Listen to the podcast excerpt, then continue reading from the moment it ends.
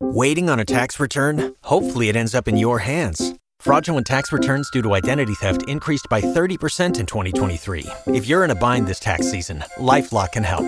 Our U.S.-based restoration specialists are experts dedicated to helping solve your identity theft issues. And all LifeLock plans are backed by the $1,000,000 Protection Package. So we'll reimburse you up to the limits of your plan if you lose money due to identity theft. Help protect your information this tax season with LifeLock. Save up to 25% your first year at LifeLock.com/aware. Recording started. Hello, everybody. I want to welcome you to this week's Matrexit Discussion Group Call for Tactical Sovereignty. We're heading off in a little bit of a different direction this evening, October 3rd, 2021. And it's actually kind of interesting that we're doing this in October, doing this in the fall, because it seems like a lot of very interesting things have happened in the fall months. The information I'm going to be presenting, a lot of it is knowledge that's been gained over time throughout my life. There's a share of it that has really come strong to me probably the past 15 years and even more the past 5 years. And a lot of the stuff that was shown to me that I've seen help make sense of things that had happened much earlier in life.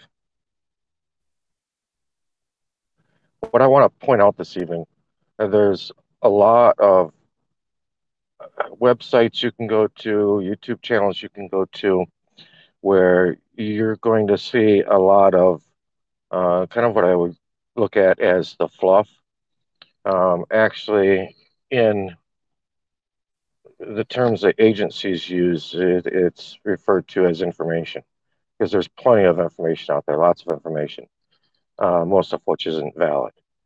And then there's knowledge, which is information that's been proven to be true and useful. It's actionable information, if you want to put it that way.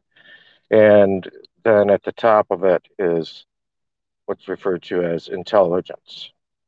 And a lot of what I'm going to be covering this evening falls under the intelligence category. And one of the significant markers of intelligence is that intelligence is secret. Normally, most of our podcasts are done audio only. I inadvertently just left the video on, but I've got really good reception where I'm at, so it shouldn't be any problem with breaking up or anything like that. A number of years ago, well, let me back up even earlier. Growing up, my father had spent about 17 years of university time. And he had a lot of books ranging, I would say, from spirituality, psychology, those kind of things, which are very closely related to each other. And fortunately for me, his library was right across the hall from my bedroom. And not being one of the most wealthy families and not having the greatest access to, say, maybe some of the things kids were doing at that time, whether it was, you know, video games, stuff like that, which I really didn't care about. I spent a lot of time pulling a book from his bookshelf and reading those books.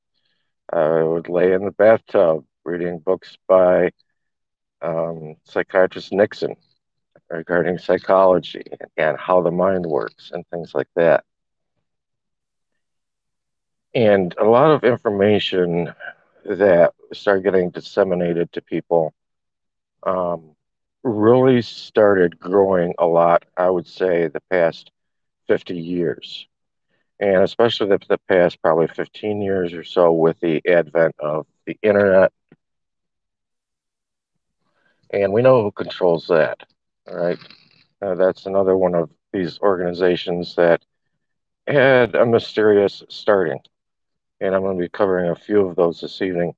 But one of the things I really wanted to get into tonight was, you know, not a lot of the fluff or whatever that you easily find disseminated over media but I want to get into the things that don't necessarily get pointed out. There are a few people that have talked about aspects of them over time, but haven't really pulled together the full picture. And what I want to do this evening is make an attempt at pulling together the full picture of this so that people can recognize the day and the age that they're in. There's a statement that Yeshua supposedly made to the Pharisees that he said, how come, when to plant and grow things, but though you don't know the season that you're in, you don't know the stars, as well as you think you do. And that's exactly what we should be paying attention to today. I believe, I don't believe, because I don't like using the term belief.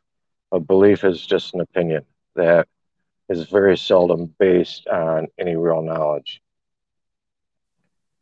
I know that what was actually spoken of by Yeshua hasn't grown the way it was supposed to grow. It hasn't been taught the way it was supposed to taught.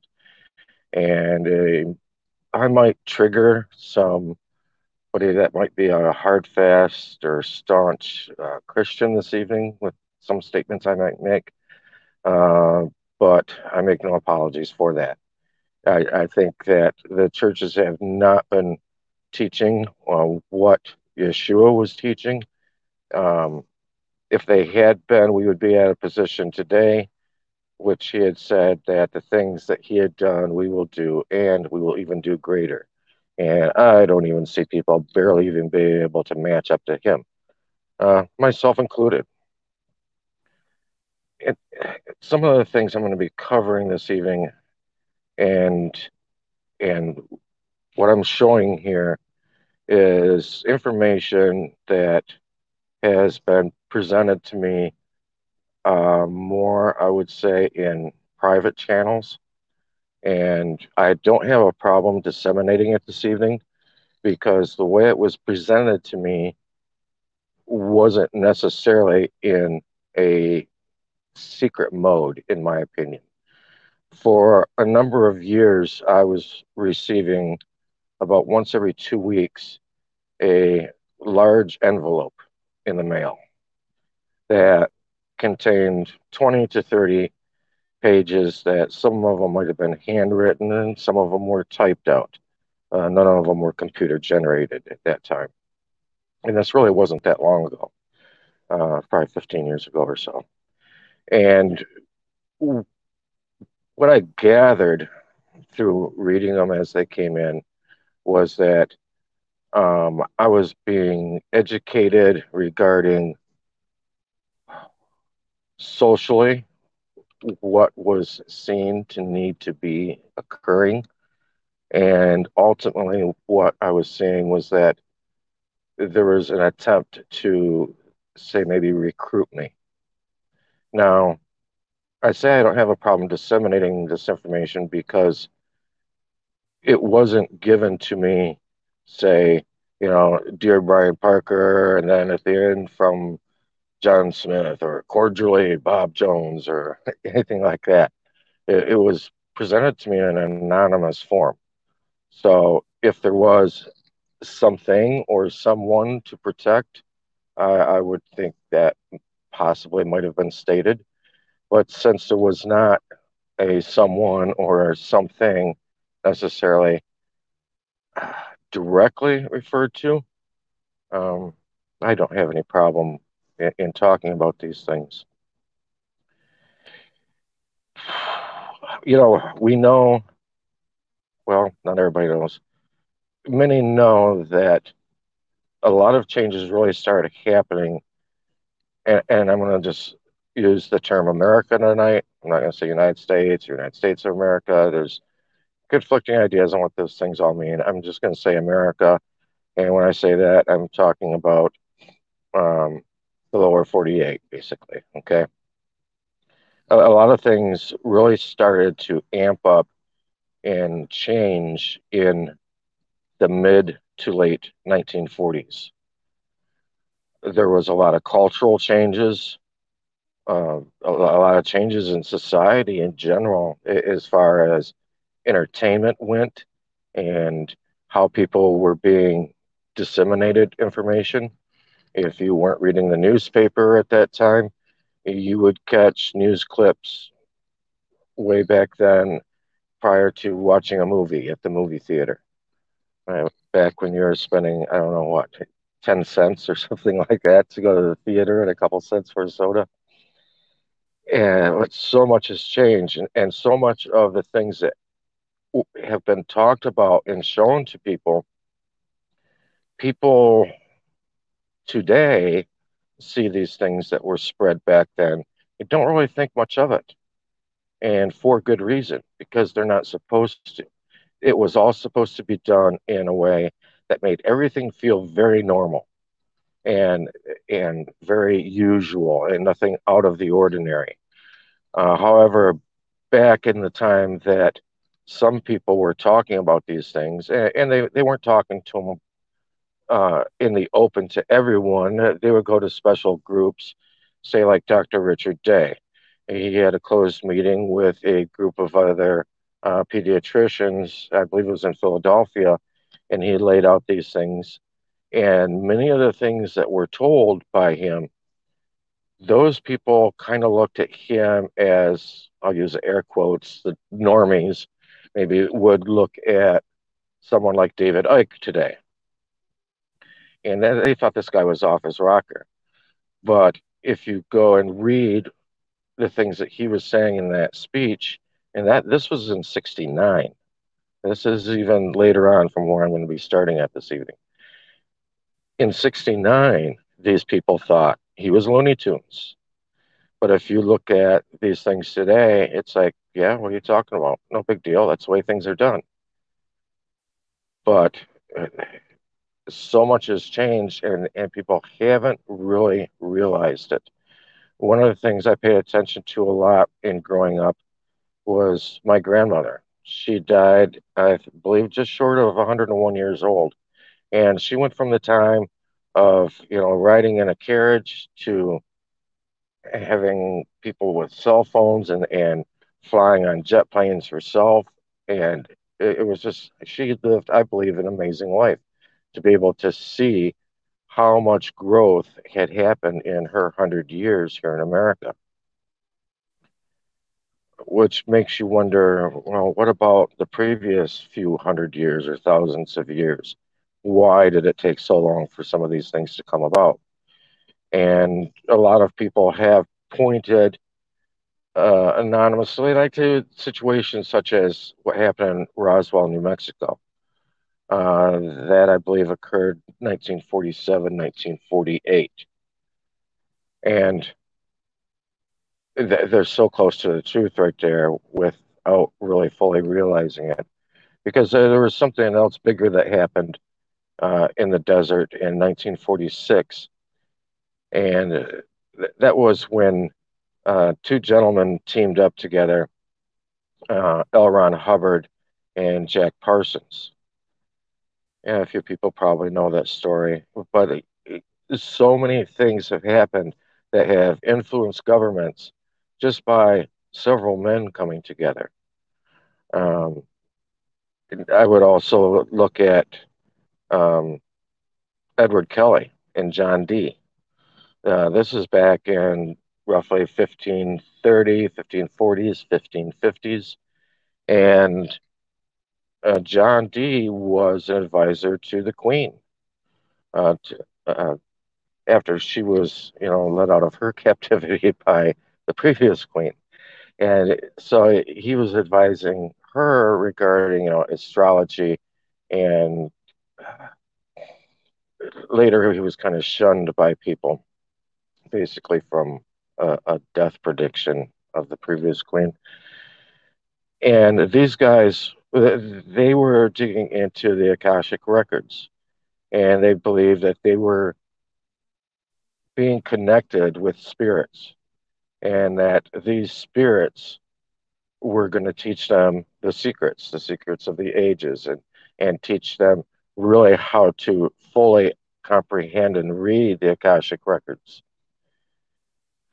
John Dee and Edward Kelly kind of ended up splitting Because part of what this spirit wanted them to do was wife swap. And a lot of things that were getting experimented there with there was what you would call sex magic. And things really didn't turn out for them the way they wanted them to turn out. And even in John Dee's diary, much later on when it was read, he stated in there, quote, "I think the spirits lied to me." And that's one of the things that people need to watch out for when you're getting into these dark realms and dealing with this deep, dark, underground movement. And I'm just going to refer to it as an underground movement. There's some people who call it Satanism. I think that's too limiting, personally, because I believe there are many minions out there that are not promoting the real truth the way it needs to be told, but they are giving enough information, enough knowledge to people that they're able to advance their culture, advance society, in particular to advance those that have made agreements with them, which would particularly be governments and large corporations, probably more specifically, large corporations. And the same thing that occurred with Edward Kelly and John Dee was going on with the project called Babylon Working, which was performed in the Nevada desert near the Utah border. In fact, it's interesting, even today, if you were to go there in the Nevada desert where this happened at, it's called Devil's Gate. This occurred in 1946 at Devil's Gate. And if you go there today, you would find that it's a long trip to get there. And many of the roads are over an hour, actually, of your travel time to get to Devil's Gate is on dirt roads. And you have to make sure you really know the way to get there. You have to navigate carefully because it's easily sidetracked onto other dirt roads that go other directions. So I find it very interesting that nothing was done maybe to pave the way out there, even just as a tourist destination or anything else like that. But Jack Parsons and L. Ron Hubbard, and if you know those names sound familiar to people, L. Ron Hubbard started up Scientology, which is very big. I've several times been up near their campuses, up in Clearwater, north of here.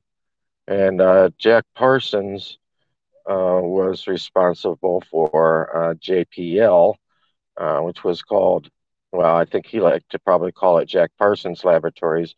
It was called Jet Propulsion Laboratories. And jet propulsion was something very new to people at that time. That this was really a big boost and a kickstart to space agencies and things like that. NASA started about 12 years later in 1958 and was supposedly utilizing these things that Jack Parsons had discovered. And Jack Parsons and L. Ron Hubbard, like I said, they were involved with Babylon Working, which was their project that they were holding near Devil's Gate. And their goal for this was really to bring back simply, what you call the Whore of Babylon, or Sophia, is also a name that the spirit has been given.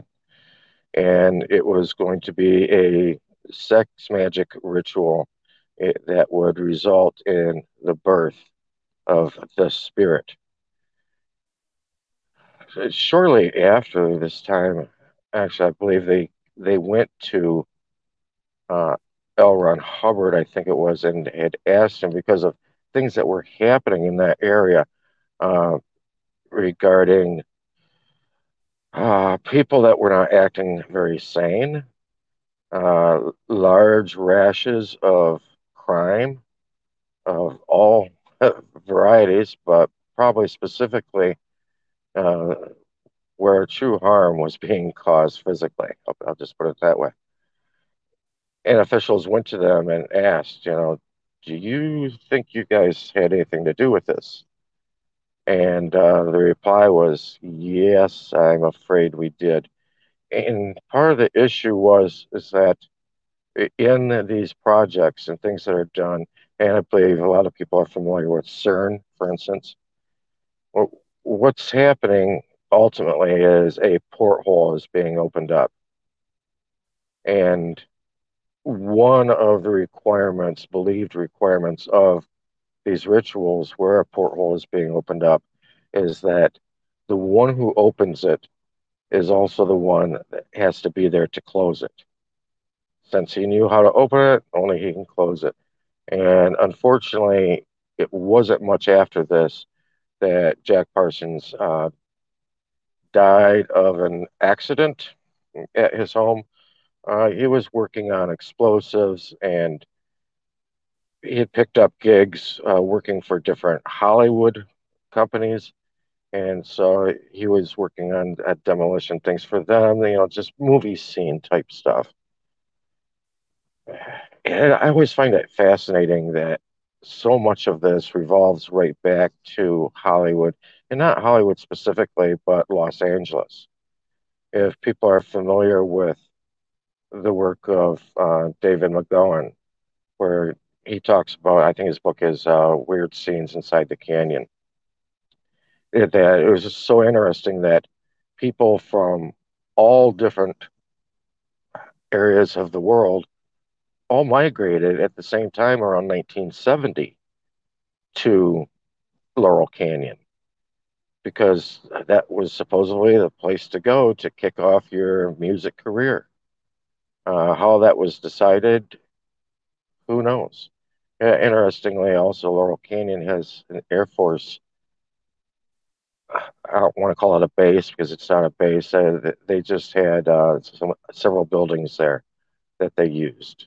A lot of those actually were used also to make propaganda for the Hollywood movies from the military's viewpoint, or at least what they wanted people to suppose that was occurring there. All right. This event, 1946, with Babylon Rising or Babylon Working,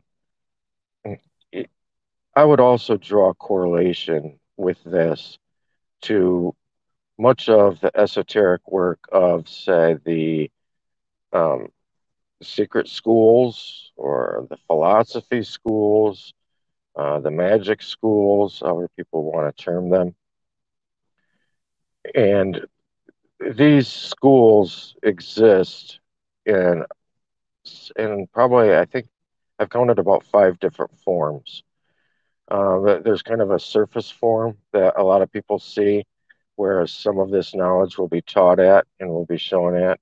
A lot of those may be in different private clubs, I'll just put it that way, where the brothers meet. That would be more of a surface level.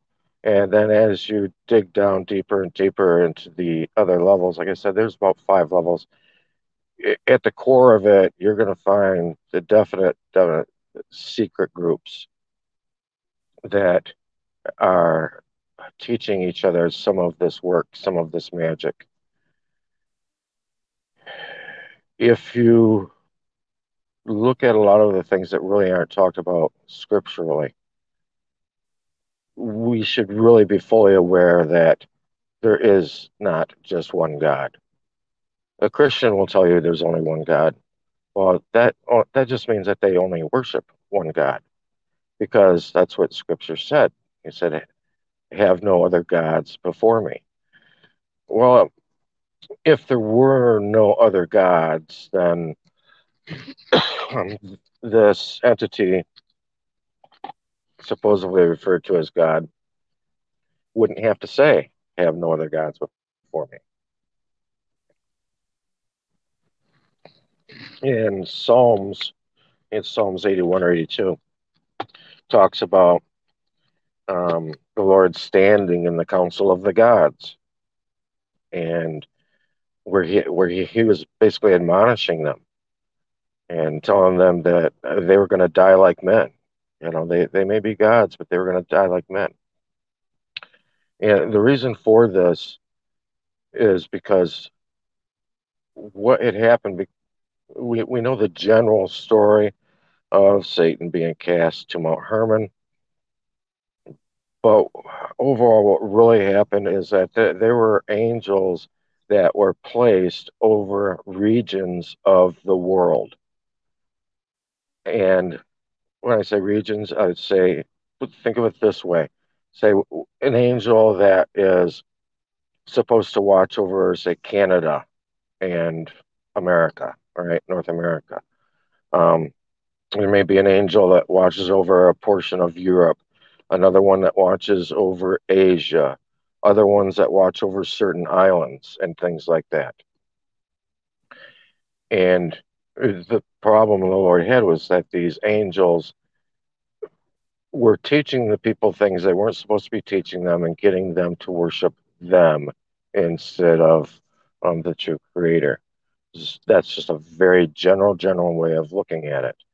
Now, these angels, these spirits, these entities, say, for instance, I'll give the example for America. You wouldn't have one spirit that was watching over. I mean, they're not that powerful, not even close to being that powerful. They cannot even physically manifest, all right? I will tell you that. But what they can do is they can cause things to occur. Or if they can physically manifest, it will be done through another living being, even sometimes through an animal, okay? And the spirits say that, like I said, there's a spirit over America, and it's not that powerful. It can't, how is it going to affect everybody? It can't. So what there is there's a hierarchy. And that spirit will have other spirits below it that are watching over other regions of America. There might be certain spirits that watch over, like, say, a portion of southern Florida, then a portion of northern Florida, or maybe just one spirit that watches over, say, Rhode Island. But they're really not the ground level spirits. Even below them, because like I said, there's a hierarchy, they are going to have other little minion spirits underneath them. And those are the little warriors that they use. The little, I call them the warrior spirits, the warrior entities that can affect a household or affect a town. There is a pastor, I don't remember his name right offhand, it just came to my mind, that he has a ministry that what he does is he fights these spirits.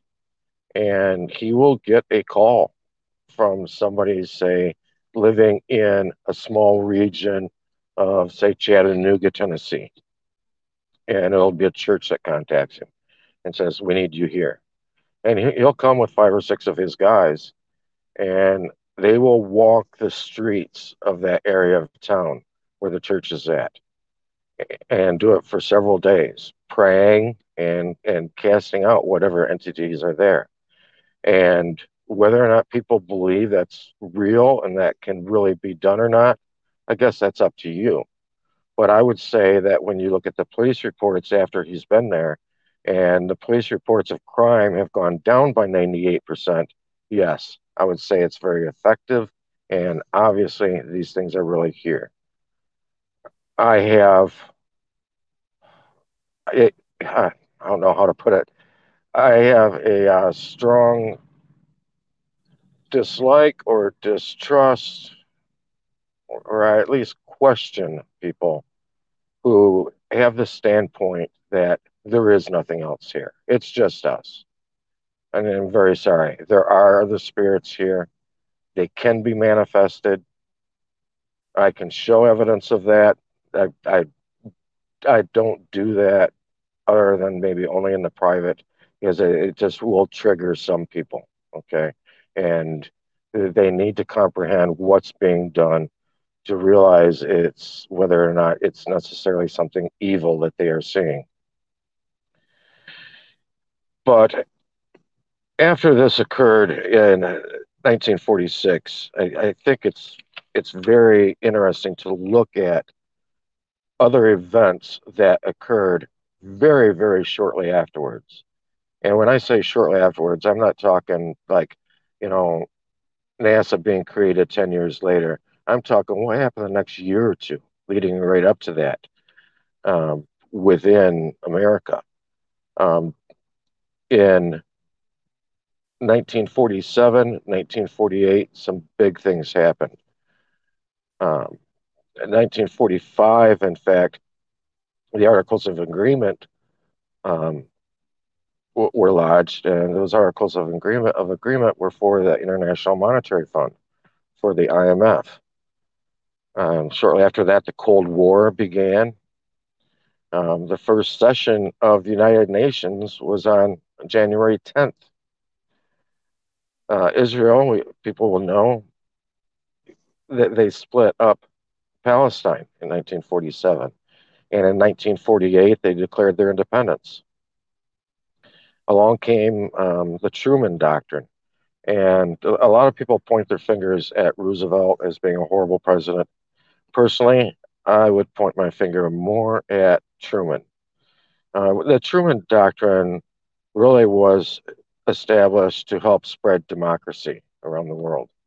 And if we see the motivation of the U.S. going into different countries, they always say, you know, we've got to spread democracy. And I always think about what Reagan said, you know, what do you say it was, the 5 or 7 scariest words ever is, I'm the government and I'm here to help. That couldn't be any more true than the Truman Doctrine, in my viewpoint. 1948 also, the sound barrier was broke by the Bell X-1.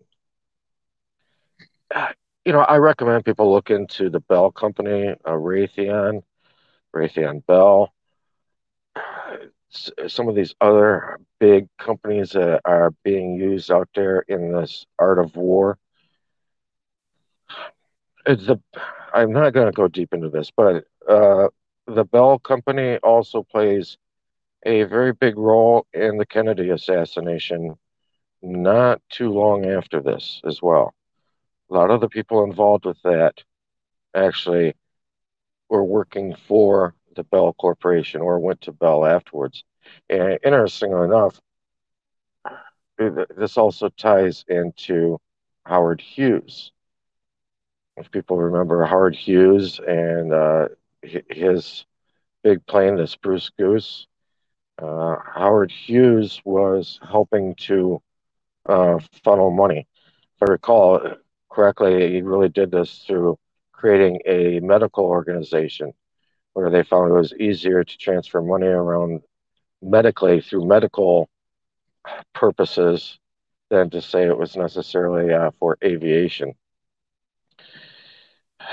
Also in 1948, Raven Rock was created. Raven Rock is an underground base, I guess if you want to call it that, near DC, and it's a fully functioning town, put it that way. Bell Labs also invented the transistor in 1948. In the United States, the National Security Act, NSA, was also instituted by Truman. I think everybody loves the NSA. Mobile phones came about in 1948. Artificial intelligence was written about by Alan Turing. And I'm sure at that time when he was writing about artificial intelligence, I mean, people are thinking, you know, what's this kind of like, you know, I don't know, Star Trek-y type stuff probably to them back at that time.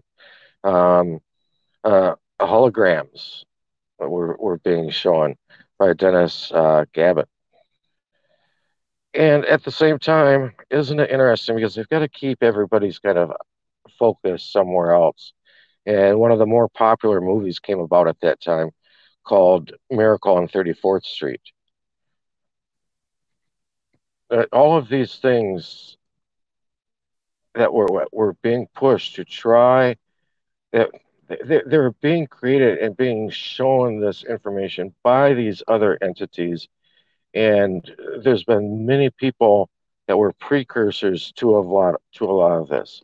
Like I talked about with Kelly and John Dee. You can go back to around 1900 with Crowley, Aleister Crowley, and the creation of his religion, Thelema. And it was interesting also that, Babylon Working was done in 1946, and I believe 1947 is when Aleister Crowley died, a year later. Now, at the same time, for these spirits to really be able to take over and influence things, we need to recognize the patterns in society that have been done. A lot of it, gosh, it seems like it's instituted smooth as silk. It just kind of rolls into society. People don't even pay any attention to it. But then when you look back, it's like, holy crap, how did so much change in such a short amount of time? I've got so much paperwork on these topics. It's like, where to start?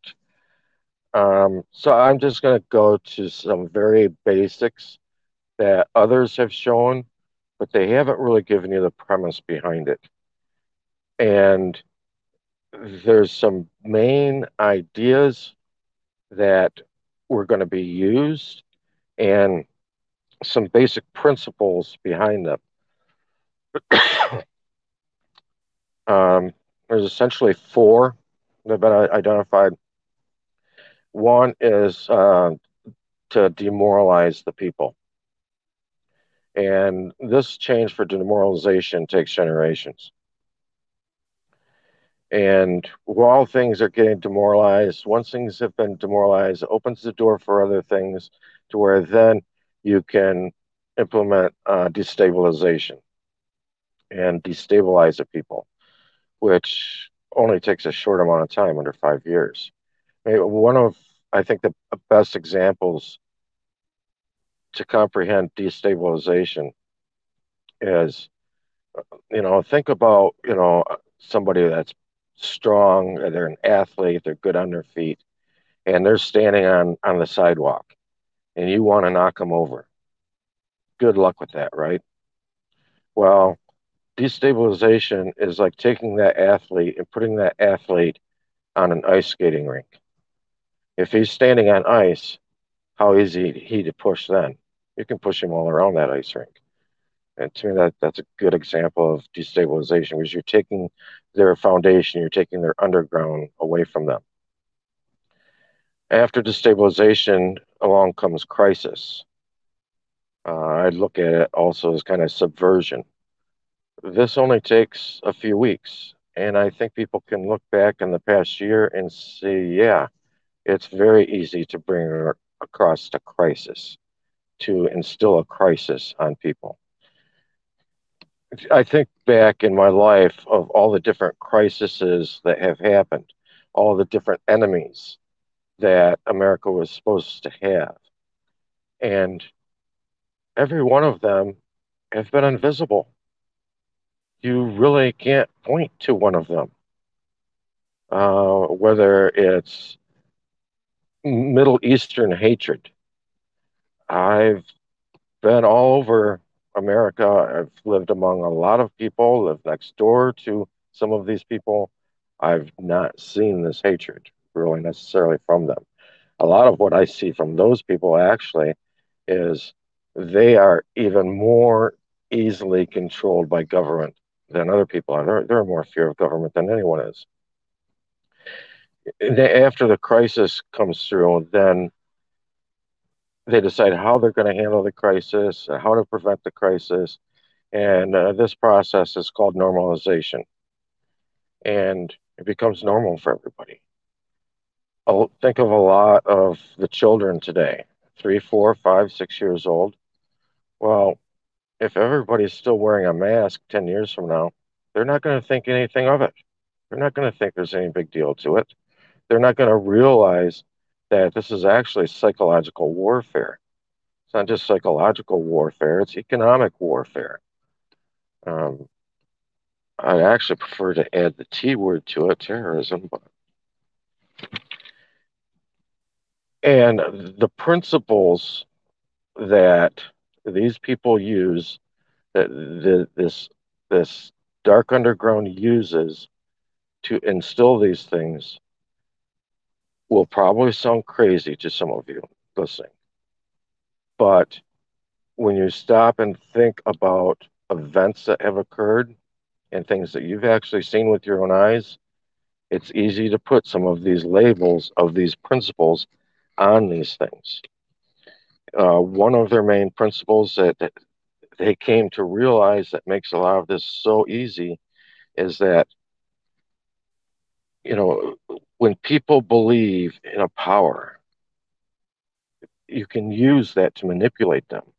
You want them to believe in some sort of a god, or believe in Mary, or, you know, whatever man-made religion you want. But when you do that, then you can manipulate them through that religion. One of the sadder things that was found that they implemented and do implement is their principle regarding the use of this power. They found that, you know, it's basically, I call it the principle of abuse that they use, because they believe the more people are abused, the more they're going to want the abuse. The more you abuse of people, the more they will want the abuse. Think of things recently. To me, it's total abuse to have somebody cover their face. It does nothing medically. And what it's supposed to sow shame or something like that. It's supposed to make you inwardly feel even less, maybe. It's hurt the ego. But then what comes next after that? Oh, that wasn't enough. And now maybe you're going to need a jab. Well, actually, it's going to come in 2 jabs. Oh, wait, no, actually, you're going to need more of them because you're going to need boosters. Okay? The more you abuse people, the more they're going to want the abuse. And they'll even fight for it.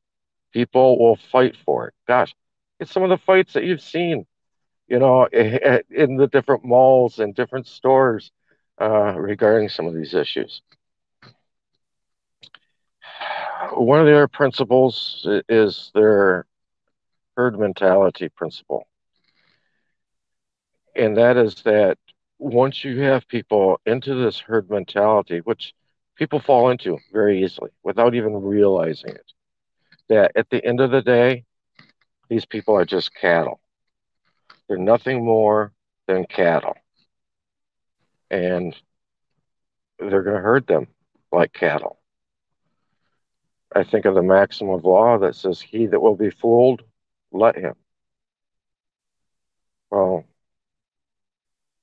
you know, I don't care even if you say, oh, I haven't been fooled, but, you know, I'm just going to go along to get along. I just don't want the controversy. So I'm just going to go ahead and put this on, or I'm just going to go ahead and get this put in my body just because I don't want the controversy. I'm sorry.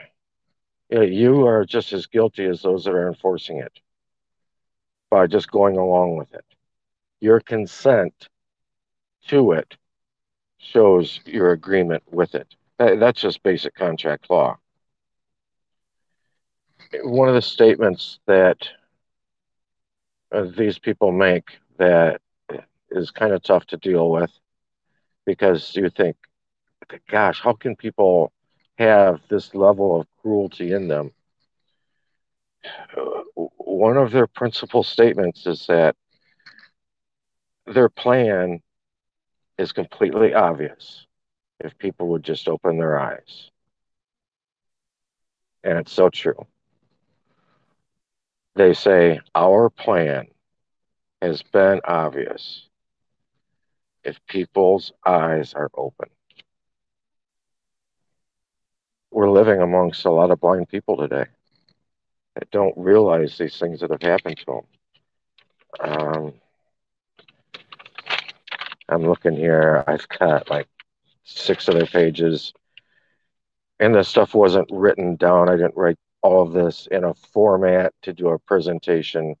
It was just, I needed to get all the information that I had and try and cram as much of it as I could onto paper, into one folder. That way I had things together. And I'll take more of it that I've got eventually and be adding to it. But they've done these things not just on a society level, but these are the same exact strategies that they use if they want to go in and take over another nation.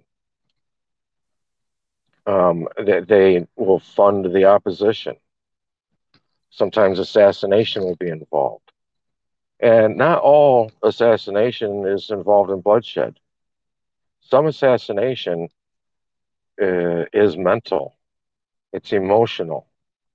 Think of, a perfect display of, an old MK Ultra tactic of going and getting a child to put all their faith in somebody. Somebody was their savior. And every time they saw this person was loving them and showering them in gifts, while the other people all kept them in a cage. And then all of a sudden they see this woman, generally, or man, come along, and, oh, they're here to save me again. Only this time, that man or woman comes up and spits on him and kicks him. Totally fractures them mentally. A great example of that has just been seen in the past few years. A lot of evangelicals put their faith in an earthly savior, in a redheaded savior. And what happened in the end? He just walked away. Whatever. I don't care what kind of opinions people might think. Oh, well, he's going to come back. He's going to come back. You know what? The situation that everybody is in right now with this medical fiasco, who was in charge when it started up? Who propagated it? Who initiated the jab? This guy put you there. You've got to realize that guy, just like that man or woman that you think, is the one that's going to take care of you, guess what? He's being used to fracture your psyche. When they go into these other countries as well, that they use a takeover of the media. Wow. That doesn't sound too far-fetched, does it? They've done it here to their own people. They create chaos. Creating chaos, and speaking of this redheaded savior, it's perfect, actually, when it comes to chaos, because that was one of his business models within his companies, is that he would have people pitted against each other. And he would have an element of essentially chaos within the company.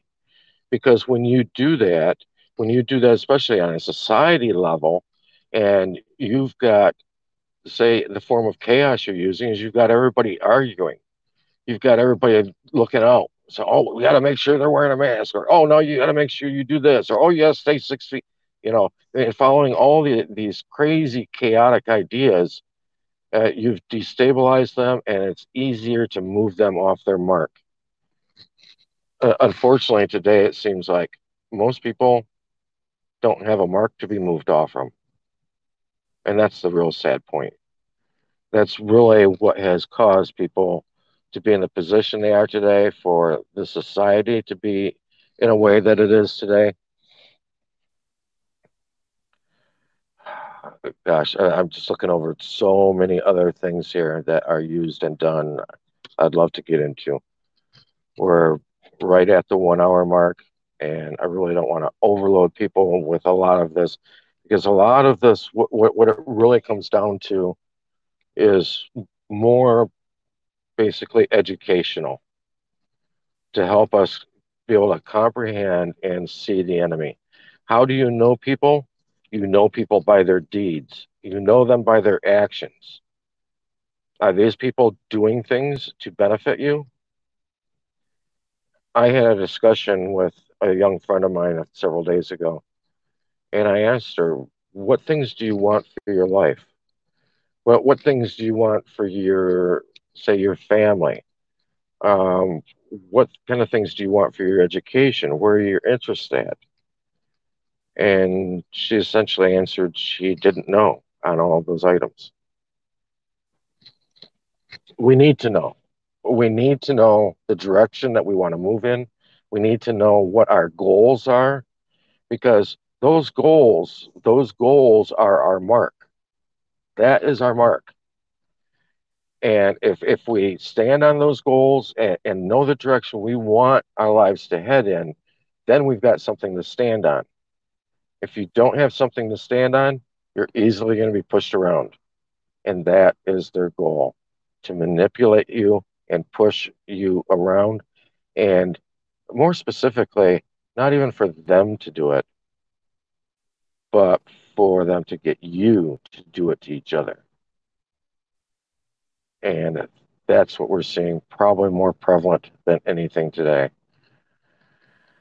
Some of their ideas and their philosophies, I will say, are completely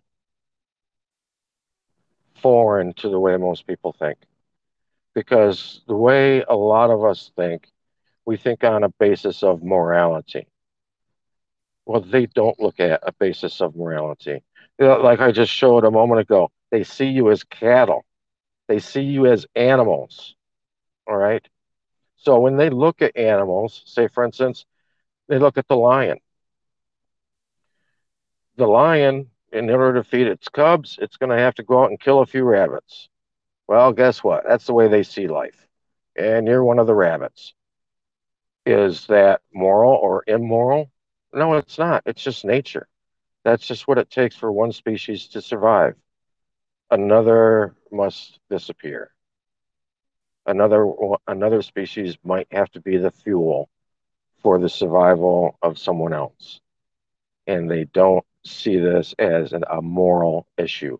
They don't see this as a right or wrong issue. Even though we may think it is, or, you know, whatever the case may be, does not matter. Doesn't matter what your opinion is, because you're their fodder, as long as you allow it. And unless people really wake up, there's a lot of people claiming to be awake. I say no. I say there's a lot of people that are aware. They're aware there's an issue. They're aware that there's problems, but they're not fully awake to it. Once you see their methodology, know their methodology, and can identify their methodology, you immediately are way more than just aware. You're awake. You're seeing it. You're watching it in action. Most people don't know what they're seeing. They know there's a problem, but they don't fully know, they don't fully comprehend what they're looking at and what's occurring. I know before this whole current situation occurred, I went to a grocery store one evening. It was about 8:30 in the evening. And this grocery store chain normally closes at 11 o'clock at night. And I was walking up towards the front door, and a gentleman in a suit and tie was walking out. He was the manager. And he said, "Oh, sorry, sir, we're closed. We're closed early this evening." I said, "Closed? Aren't you normally open till like 11? He says, "Yeah, but we're going to be closing early now, a couple hours early." I said, "For what?" He says, "For cleaning, because of the you know what." And I thought, wait a minute. When you close at 11, you can't clean between 11 and 1, use that 2-hour time frame. You can only use the 2-hour time frame from, say, 9 o'clock in the evening until 11. Only then can you use that for cleaning. No, you're closing early for a reason. You're I was like, I knew right then something was coming, because right then I saw the beginnings of them trying to cut the economy and slow down the spread of and the growth of any economic action at all. They wanted to slow down the economic actions. And what was created has been what I call a modern day banker's holiday. The banker's holiday that was done 100 years ago was very easy to do, because people's transactions all originated at the bank. And so all they had to do is shut the bank's doors. Well, today that's not the case. You've got debit machines at the stores. You've got people using credit cards. There's a lot of other transactions going on. So they had to try to find a way to short the system in as many of those transactions as they possibly could, because they weren't going to be able to do all of them. Yet you can't close down the internet. Amazon had record-breaking days. We know that. I'm sure Bezos was happy. Anyway, I just want people to be able to identify some of these things. I thought that possibly this could be maybe a 3 or 4-part series on this, where I'll go more into detail. Maybe I will, maybe not. It just depends on what all people want from it, because I can get way further into detail on it. The only problem is it's not as sexy. It's not entertaining. It's not the fluff. It's more of an educational-based learning rather than just being entertained. I'm going to jump over, I believe, here, and I will unmute everybody. So at which time, if you can, please mute yourself back out. Otherwise, you can hear everything on these podcasts. And if you want to speak, just politely try not to step on each other, and let us know who you are, where you're from, and give us your thoughts. So everybody is unmuted now. No different than any other kind of sin. But he said it's the same as any other kind of sexual sin. It's the same as, you know, and of course we will. I'm letting you know, we do hear everything you're saying in the background right now. Talking about sexual sin, things like that. Yes, we hear it. So if you want to mute yourself, you can. But this one, you can address more. All right. Well, we went back to muting. I guess if somebody wants to raise their hand, you can raise your hand. I don't recall how that's done now, especially over the phone. But you can do it if you're online. It's much easier. Keith, do you have anything to add as the co-host? Well, you hit on a good point. You know, I've talked many times about suggested reading for people, and that is Hitler's Willing Executioners. And the same thing in that incident, where people cognitively became part of the mechanism of the very Holocaust. The people that are employed today through these government agencies and everything, doing just they're just doing their job. People like that are literally signing up to be that very Hitler's willing executioner. And that's a sad point in society where we are today, that history repeats itself. And in that repetition, we hold ourselves back, because, as you said in the beginning of the discussion, we're supposed to be following the stars. We're supposed to be doing greater things. And this is part of the implementation of that public education system that stops the ability of one from reaching the stars by limiting them to reading, writing, and arithmetic. We have so many talents that are greater than that we need to learn first, and then become involved with the reading, writing, and arithmetic to refine them, because our talents exist without them.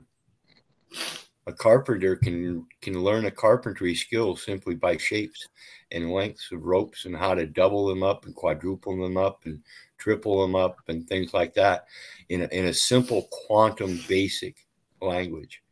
And this is what we need to get back to. We get so involved with all these words and everything, and that's pertaining to our job. Nothing more, nothing less. And so we really have to get back to the words in the heart, which aren't written by letters and numbers, but rather by the actions of the people that we see. You know, I had somebody tell me today that he calls his subscribers on YouTube my subscribers, yet he professes that we're all supposed to love our neighbors. And he goes on to say, well, I don't know if they're my neighbors because they're my subscribers and I haven't talked to them yet. Well, just a man's action should speak to you.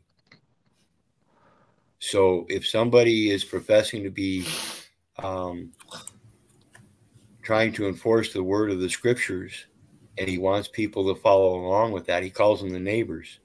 He doesn't outright call them my subscribers and then start slandering other people and making accusations about how they're not teaching the word of God.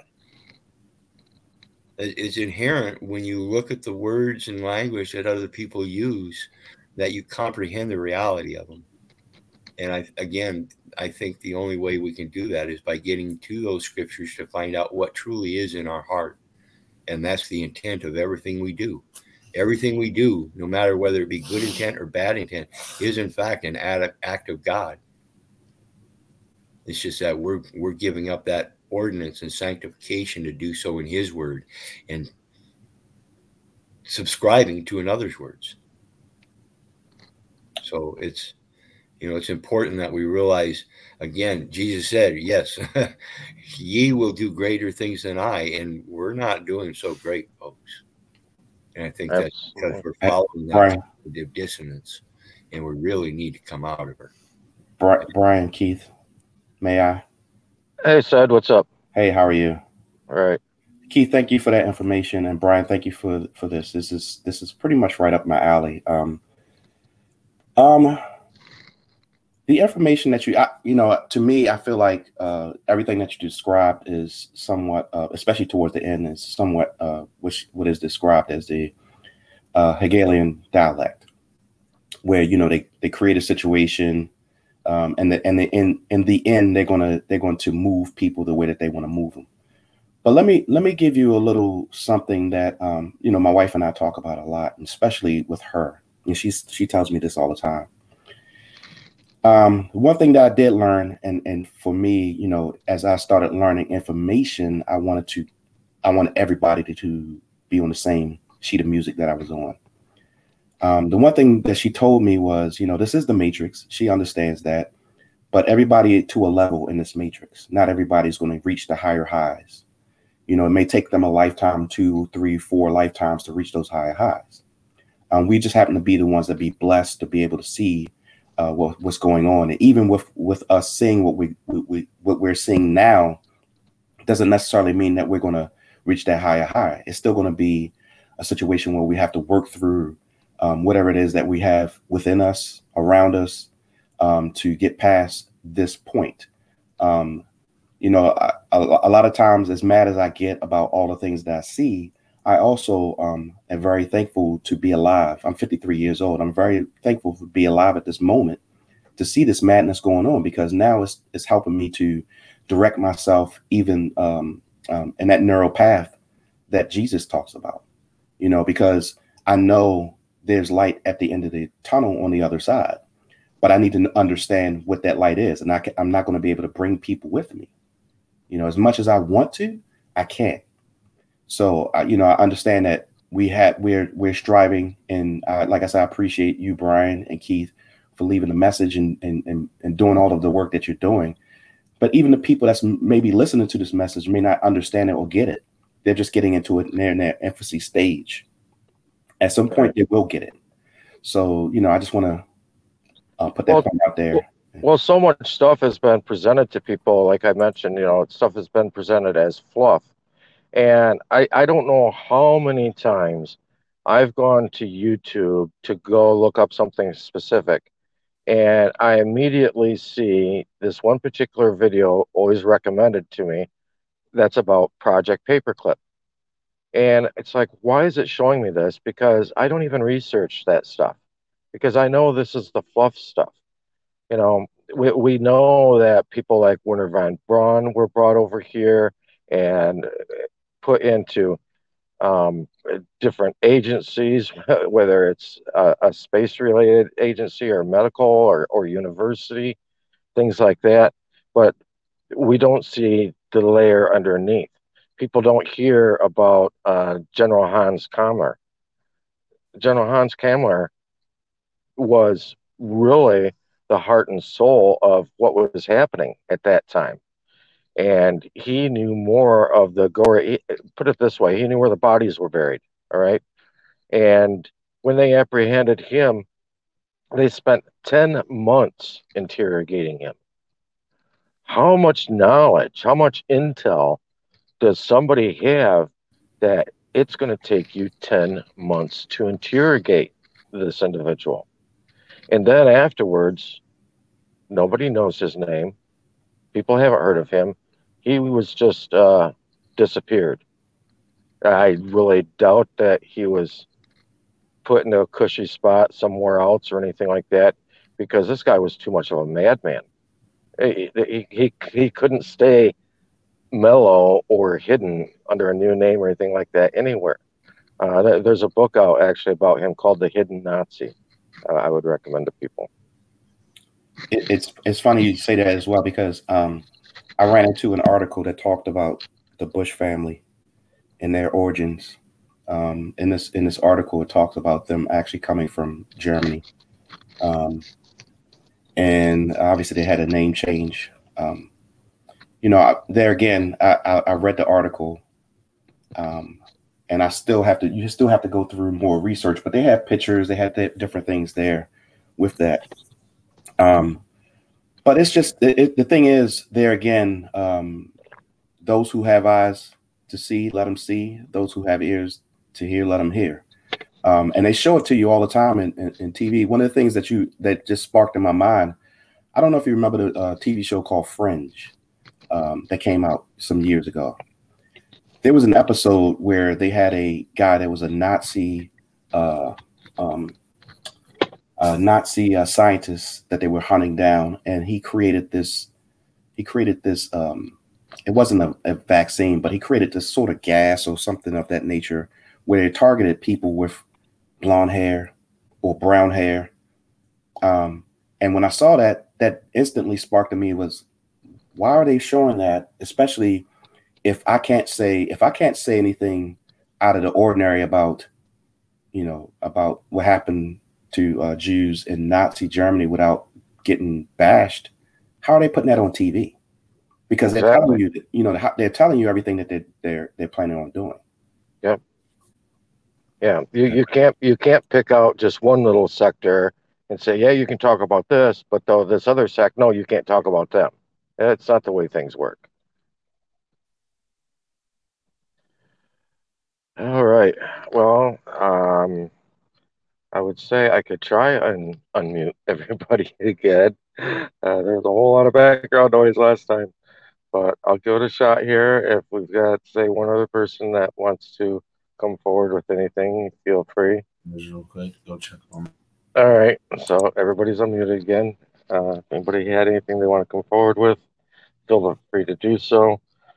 If not, message me or whatever, speak up in the group in Tactical Sovereignty, Administering the First Estate, and just comment like on the link for this there if you've got any questions or other areas of this that you want covered, because I've got just too much of this knowledge that's been presented to me, and I really think people should see it. It's nothing that you could even publish necessarily and put out, because people wouldn't even realize what they're looking at. It's that deep and that severe. That's why I tell people every week, you know what? You want to be able to have the eyes. People say, what does it mean to have the eyes? You know what? You have conversations with your creator. You let the creator know. Yet you deeply desire to know some of these things. You want to have the eyes. But let me tell you at the same time, you've got to be careful what you wish for, because there are penalties that will be paid if you want to get the information. There are things that may need to be missing in your life. There are roadblocks to you, and the Creator will allow those things to be removed if those things are a roadblock. It's got to find out where your heart's really at, what you really care about. This is why I always say, if you want to learn, start looking into where you're really from, where you're really at, and who you really are, because they've deceived everybody on all three of those items, and that's one of the best methods of destabilization right there. Keith, did you want to sign out? Brian. Oh, yeah. Brian. How are you doing? What's up? Okay, this is Ken. I want to ask a question and make a couple comments. Was there a problem with your program last week? Because I wasn't able to get on it on the telephone. Not that I know of, no. Okay, maybe it was just a fluke on this end. I appreciate you, as the other gentleman said, I appreciate you putting on this program tonight and sharing this information. And I would like to, if others agree and others want to hear, I would like to learn more about this and for you to share some additional information. I also want to ask you, do you know a gentleman named Larry Napier? It sounds familiar. Well, Larry Napier is associated with a company in this country, and I guess I don't know him personally. I only know him from listening to his presentations, but he runs a program every week on Saturdays for about an hour, along with a woman named Sophia from Israel. It is called Rediscovery of the Heart, and they talk about, many things, but one of the things they talk about is the difference between the ox and the lion and where people are and how our life really needs to be about images of the heart and not, the everyday stuff that we involve ourselves in. I just think that some of what he talks about is in line with what you're saying also, and that might be of interest to other people, and it's called Rediscovery of the Heart. Absolutely. Rediscovery of the Heart, Lion of Judah, as opposed to Ox of the Mind. The mind is the one that is enslaved and hides the true intent of the heart. This is very true. Larry Napier, yes, I'm quite familiar with him. And that is an awesome explanation. He does an awesome explanation of how to think about things. And I recommend that as well. Because when we talk about this lion and ox deal, I am no longer the ox and now the lion. I bring forth the word of Judah, the house of our Father, which art in heaven. And I will do that to the end of my day. With that, I yield. Thanks for bringing that up, brother. I think, thank you for telling me that, because you reminded me of something else as well. Actually, a couple of things regarding like the ox and the lion. People need to realize how much symbolism is used. And they it's used between some of these mystery schools or secret societies to communicate with each other, and you need to be able to know what they are when you see a lot of these things. I would say the two most used over time have been the symbol of a bird, whether it's an eagle or a phoenix, and the symbol of a snake.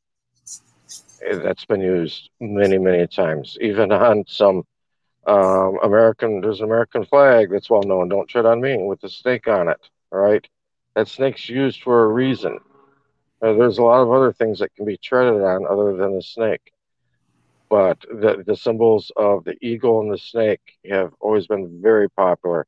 If you look at the flag for Mexico, it is a eagle that has a snake in its mouth. Okay. And the other thing that you remind me of as well, because you mentioned the word heart, which was something I wanted to talk about briefly here, is that there's a lot of movements out there. And I'm not saying that the one that you brought up is one of them, because I know it's not. Okay. But there's a lot of movements out there, and I would actually maybe even call out one of them called the Heartfulness movement. There's a lot of these things that are New Age or Fringe New Age, And these things go nothing more than back to the origin of Crowley with Thelema, or with Helena Blavatsky, with the mystery schools. And so much of it is based on the hermeneutics. And if you look at the 7 principles of hermeneutics, they all make sense, you know, cause and effect. These principles, a lot of them all make sense. But when you look at those 7 principles, I immediately recognized there was something left out of all of those principles. There was a who left out. Who was behind all of those principles and causing them to take action? Because they're all action principles. Well, who initiated the action? Where is the creator listed at in there, in the principles? And they conveniently leave that out. And that's what humanism does. Humanism puts all the focus on man. Man is God, and there is no other God but man. Do as thou wilt. Even you look at the United Nations in their writings, their documents, over and over again, they talk about the right of self-determination. I am in agreement with the right of self-determination, but I know what lays behind it. I know where they're getting it from. The right of self-determination is nothing more than do as thou wilt. Anyway. And in relation to that, before we end out, I want to point out 1 John verse 5 or chapter 5 verse 7, because when we're talking about all these fictional corporations and everything, all laws, statute, codes, rules, and regulations and everything, 1 John 5 verse 7 says, "For there are 3 that bear record in heaven, the Father, the Word, and the Holy Ghost, and these 3 are one." With that, I yield. All right. Well, I have a question. Hey, what's up? Hi, how are you? All right. I have a question. It's kind of like a 2-part thing.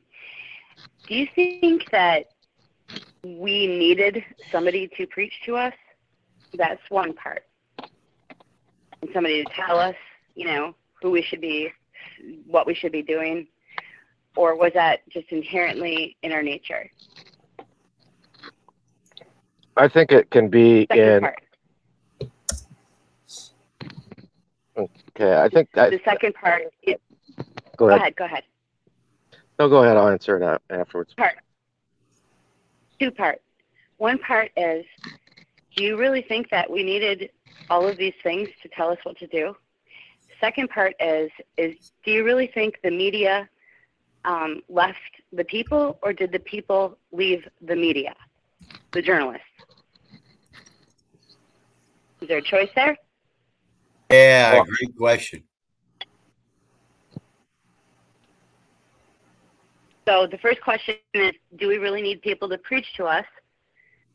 And the second is about media. Do you think the people decided what media they would watch, and how much media do you need? And do you think there is really other real media out there that has kind of been left behind? As far as people needing someone to preach to them, or I maybe term it a little bit different. I would term it maybe as to show them the way, really kind of put it that way. I would say probably yes, because people were infiltrated and showing a different way, showing a different direction.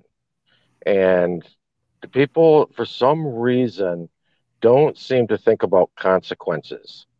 You know, they don't think of, well, what is it? I think it's the 6th rule of hermeneutics is cause and effect. People don't think about that there is, you know, a price to pay for your actions.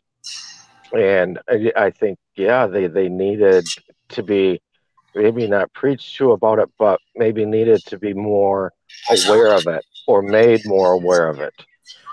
Now, as far... I don't know what happened. As far as what? Background noise. So that the preaching thing, shouldn't that come from your family? I'll tell you, if you came around my family, a politician or a preacher, you'd hear the guns cocked in the men's pocket. Yeah, unfortunately, not all the families are brought up the same way. I mean, I had a long discussion with somebody today about families and how their mother is and how their mother's mother was. And there's a lot of generational curses out there. And, you know, and I want to say in the same way that, you know, I mentioned that people don't think about the reaction or what happens as a result of their actions. The same thing really with the media is that people are easily entertained, and it's easy to slip in misperceptions and untruths to people and use their entertainment to do that. Is all entertainment is, it's controlling the mind. That's what meant is, it's the mind.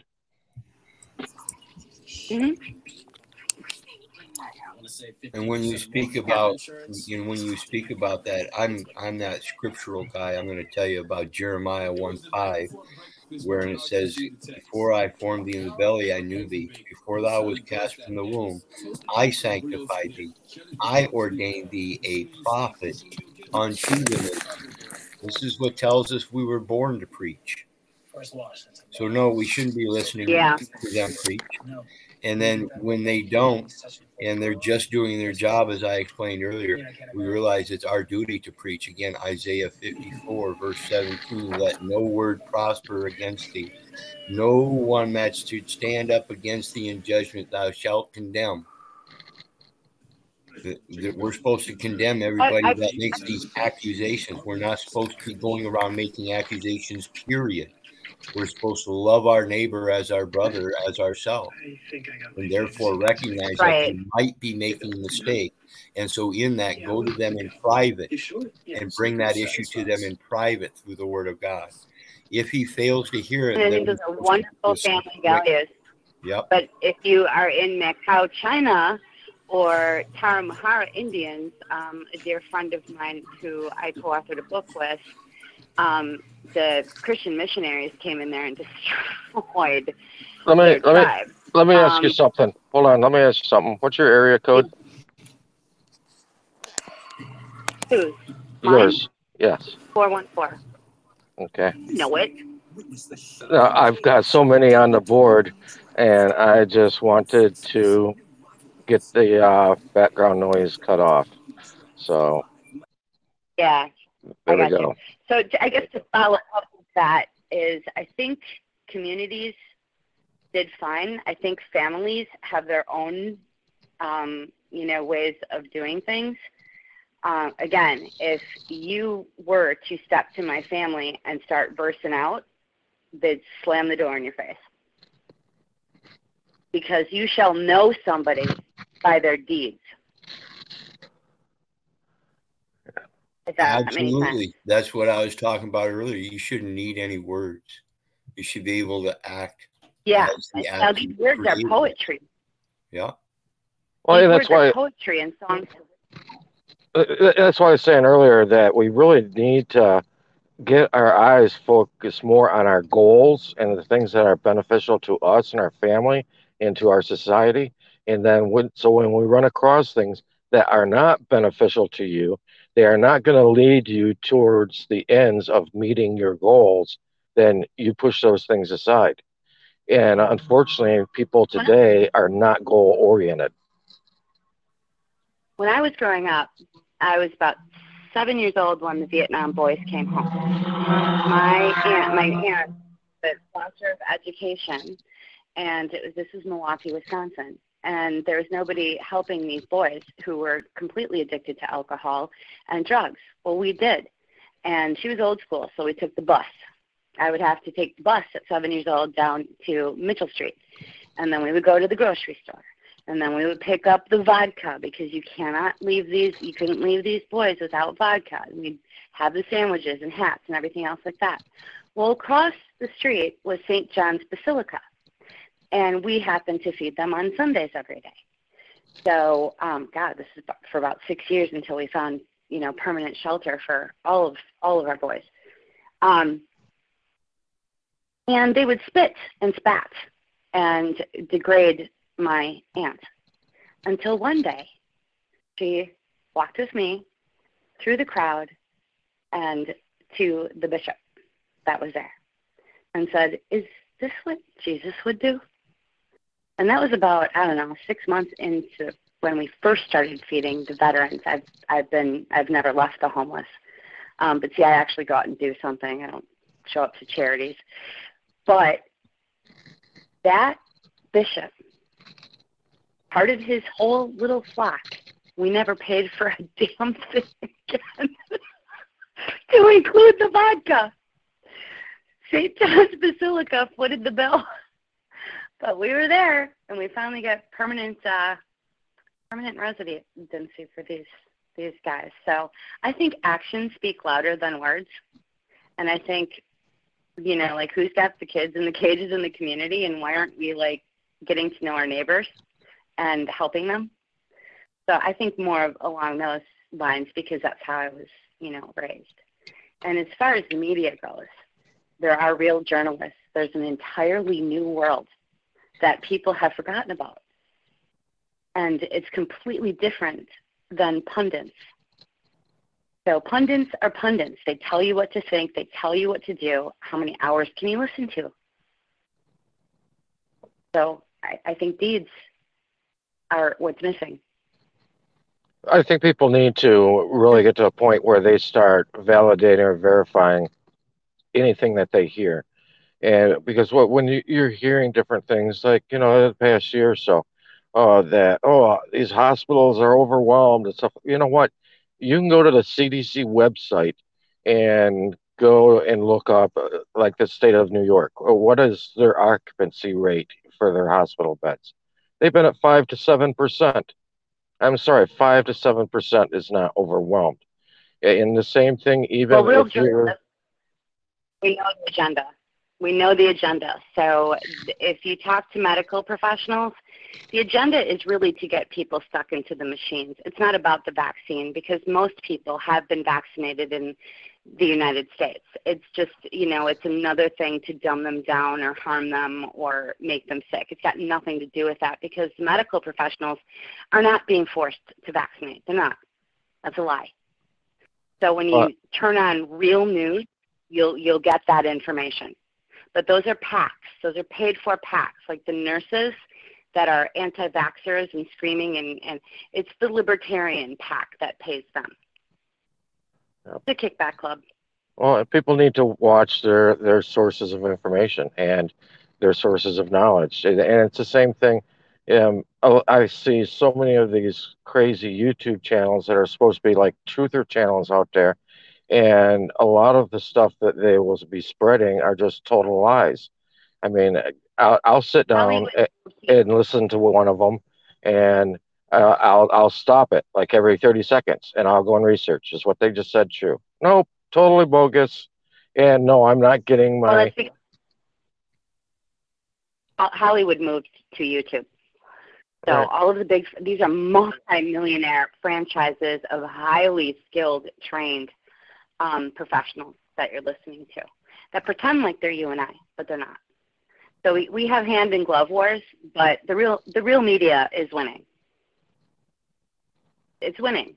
You know, people are going, I just shut up, everybody, and start to do something in your community. And that's really starting to wave back. And they know that. The oligarchs know that. Won't be long. About 3-4 years before people really get a cue on who's who. Then you're going to see door slam. Well, you know, Walsh, who was a decent guy back when the John Birch Society, when he started that up, back when it was decent. You know, he said that the time will come where basically those oligarchs are going to be running naked down the street. And I think it's time now that we disrobe them. I would agree, and it is happening, and it's only us that saves us, not in the way anybody else sees fit. Yeah. Just in basic character and by the deeds, and it's just really simple. And not everybody will be saved if There's ones out there that choose to willingly be fooled. There's nothing you can do about that. You can only exactly. you are only responsible for your own salvation. Period. When you invest in one another, not in how somebody else sees fit, but as how, you know, what can you build together? Wow, that's explosive. So, and that really makes change. You become the change, and people follow. You open up the doors for those that reciprocate. And geez, you got to look deep in people's eyes now. So, yeah, thanks, though. I mean, this is just like, wow, you guys knocked it out of the park, Keith and Brian. It's great. Awesome. Well, I'm glad you enjoyed it. And yeah. What was that, Keith? I said, yes, all glory goes to him, all in my spirit. Absolutely. Indeed. Well, until next Sunday night, people, Sunday night, every Sunday night, Lord willing, the creek don't rise, 9 p.m. Eastern time. Everybody have a wonderful week. Yes, thank you, Ron. Bye, thank you, guys. Thanks, guys. Good night, everybody. Waiting on a tax return? Hopefully it ends up in your hands. Fraudulent tax returns due to identity theft increased by 30% in 2023. If you're in a bind this tax season, LifeLock can help. Our U.S.-based restoration specialists are experts dedicated to helping solve your identity theft issues. And all LifeLock plans are backed by the $1,000,000 Protection Package. So we'll reimburse you up to the limits of your plan if you lose money due to identity theft. Help protect your information this tax season with LifeLock. Save up to 25% your first year at LifeLock.com/aware.